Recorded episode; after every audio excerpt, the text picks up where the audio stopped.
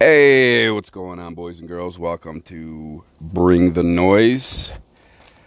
And I am sitting here today for the very first time with a quote unquote producer type who is going to try to keep me on track today. Uh, this is actually my third take because my first two were so bad. So I'm really, really, really grateful that I have somebody here to kind of get me a little more on track so you guys maybe, I don't know, stop looking at me like some crazy old ranting dude. But we'll see how it goes. All right. So uh, I'm gonna lead off with um, with a couple things. I got some reports about California and uh, their their new policies for their teachers. Um, then I have a couple reports about uh, Texas, quote unquote, basically going to hell um, as far as our health system is concerned and as far as our education system is concerned. Uh, so these are the things that I plan on talking about. We're going to see how it works out. Um, I definitely will do what I can in order to keep on track. All right, first and foremost, California becomes the first state to require fully vaccinations or teachers to require to be tested on a regular basis. Now, with that, there comes also um, something that I wanted to state that in Albany, New York, hospitals are also mandating all employees to be vaccinated or fined. Now, why is this important and why am I bringing this up? Well, the reason why I'm bringing this up is because teachers and nurses or healthcare professionals are always in shortage. And who suffers from that?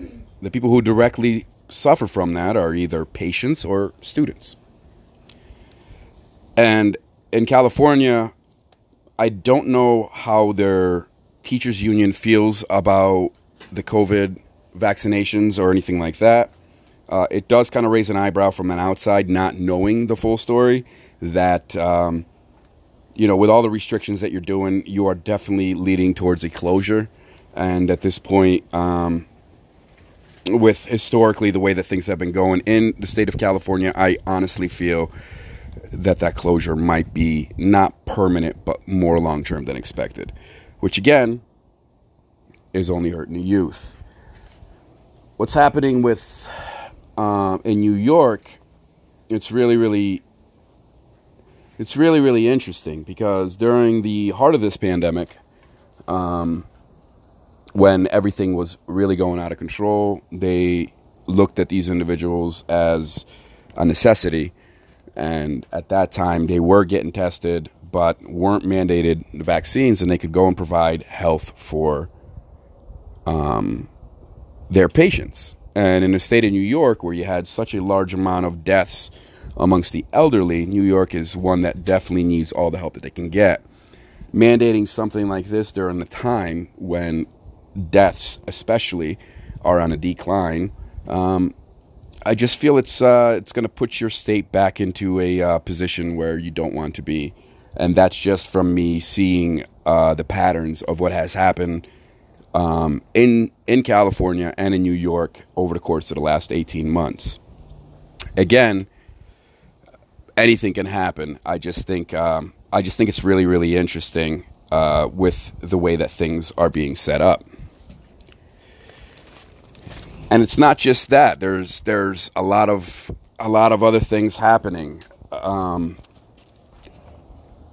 you know, I hate to use the word left. Left, I use it a lot. Left, right. I really, really become, um, yeah, dependent in a way, but also uh, it's just become, it's become so easy to really, really summarize. But realistically, it, at this point, it's not a left or right issue; it's a media issue, honestly, and nobody's keeping anybody in check. And this falls on both left and right media. A lot of times, while I think that the left media embellishes and makes up their stories a whole hell of a lot more because they are truthfully not being fact checked and getting away with it, the right is also really, really, um, you know, making things seem a lot worse than they really are. And you really don't need to add to that. You know, at this point with the government where it's at, all you got to do is tell the truth. Like I said, man, these guys are clowns and they're showing it every single day. And honestly, I could probably get more laughs off of quotes from some of these fools than something that you decide to embellish or, you know, whatever.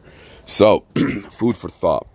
Now, the reason why I'm here is because I got there's a couple of reports. One came. Uh, my first source is actually people, uh, friends and family that live in the state of New York. So there isn't anybody that I'm going to quote. I'm not going to give you a reference. I'm just going to tell you uh, what kind of message we got uh, about what was being reported. Uh, the message basically said uh, that some of the news reports in New York are saying that Texas is overwhelmed with COVID cases and hospitals are becoming overcrowded. And because Austin and Houston ICUs are seeing such overflow numbers, uh, they the state of Texas is implementing a mask mandate. Strict mask mandate. Yeah, strict mask mandate. Um, and I can tell you, being in Texas, that that is not at all true. Um, I don't know what's going on in Texas and Houston. Um, Houston, especially being a little further down south, um, having a little bit more migrants coming across the border with uh, positive COVID cases, which is apparently not an issue. Um, only issue if you're uh, American and and white and lean to the right. Um, so apparently that the the increase of cases they are not being linked to anything of that sort, but instead of the fact that we are deciding to ignore uh, federal guidance and therefore we are being smited, as we were with the frosts. Even though, anyway, I'm not going to get into that because that's that's just a rabbit hole that I don't need to get down, and I'm going to do my best to actually uh, stay on point today. so it is it is untrue where we're where we are at. Uh, there are no strict mandates on masks. Uh, if you go to hospitals or a federal building, state building, uh, you most likely will be asked to put on a mask. But as far as day to day, nobody requires. Any private business can say, and there have been one or two, um, but as as a whole, everybody stays open. What happens a lot of times towards the bigger stores that we have down here is you'll have somebody asking you if you would like a mask. If you don't, have a great day, enjoy your shopping spree. Nobody turns you away, nobody goes and shuns you. Um, it just is what it is. So I don't know where that report came from, um, but it's absolutely, absolutely not the case. Uh, we are still living, we're not living, um, you know, completely recklessly you know, there is still, regardless of what the reports on the COVID vaccination is, which I will do a report on that sometime very, very soon. Um, both Texas and Florida, which are the two main states that are really, really being called out right now, uh, which I think is hilarious, are still pushing vaccination for those that are elderly and high risk because it's rather to be safe than sorry. The other thing that they are doing is that they are creating transparency. Florida, as much as live streaming, you know, their meetings with, um, you know, the heads of the CEOs of different hospitals and so on and so forth. So there is transparency on our side. We know what's going on. Um, y'all are being told a bunch of crazy, crazy stories. And again, if you want to really look at things and in the context of what may be more uh, more the case or more not. Like I said, just look at the transparency um, that our states have as opposed to some of the ones, especially in New York, um, which is a disaster. So that was uh, that was pretty funny. I thought that was pretty hilarious. Again, didn't get to source it really, but I uh, I got a kick. Yeah, it's you know, I mean, I'm to see if I can find a clip and post it because it's just too much. Um, and like I said, once again, here we are, you know, with, uh, you know, people not being fact checked. I mean, this is absolutely ridiculous. Now, this next report is one that uh, actually, you know, I do have some information on that uh, just shows that how false some of this information is. Yahoo had published a report um, about the uh, new COVID protocols done by the TEA. Um, and it was written by Gregg Gonsalves. He's an associate of epidemi- ep- Say it. Uh, ep- Epidemiology? epidemiology. I don't know why I cannot say that in Yale. Okay. The report states as following. Um, He made the quote. Um, um, he didn't write it; he quoted, but the quote is better than than the article. So trust me, you want to know who did that. Um, it's on Yahoo though, um, so you can read it. Um, so according to Yahoo News, schools in Texas are opening with no mask requirements. Also, schools are not required to inform parents of positive COVID cases. They are not requiring any quarantines or contact tracing. Parents can choose to send a child to school if child was possibly exposed to the COVID vaccine or COVID uh, uh, a positive COVID case. Now, this sounds like we are being extremely, extremely irresponsible, and we definitely need to be put in our place. Now, what I think has to happen is instead of going to the TEA, maybe we should go and get something from the Texas Department of State Health Services. Now, the confirmation from the TEA to begin with. now the um, then uh, uh, there's a report that was sent out through the superintendent of our school district. Uh, students and staff must report if they have been tested co- uh, positive for COVID 19. The Texas Department of State Health Services requires school systems to exclude persons for 10 days who are actively sick with COVID 19 or who have received a positive test result for COVID 19. If an individual who has been in school is test confirmed to have COVID 19, the school district is required to notify its local health department and the Texas Department of State Health Services, which will continue to maintain a COVID 19 dashboard for all school districts.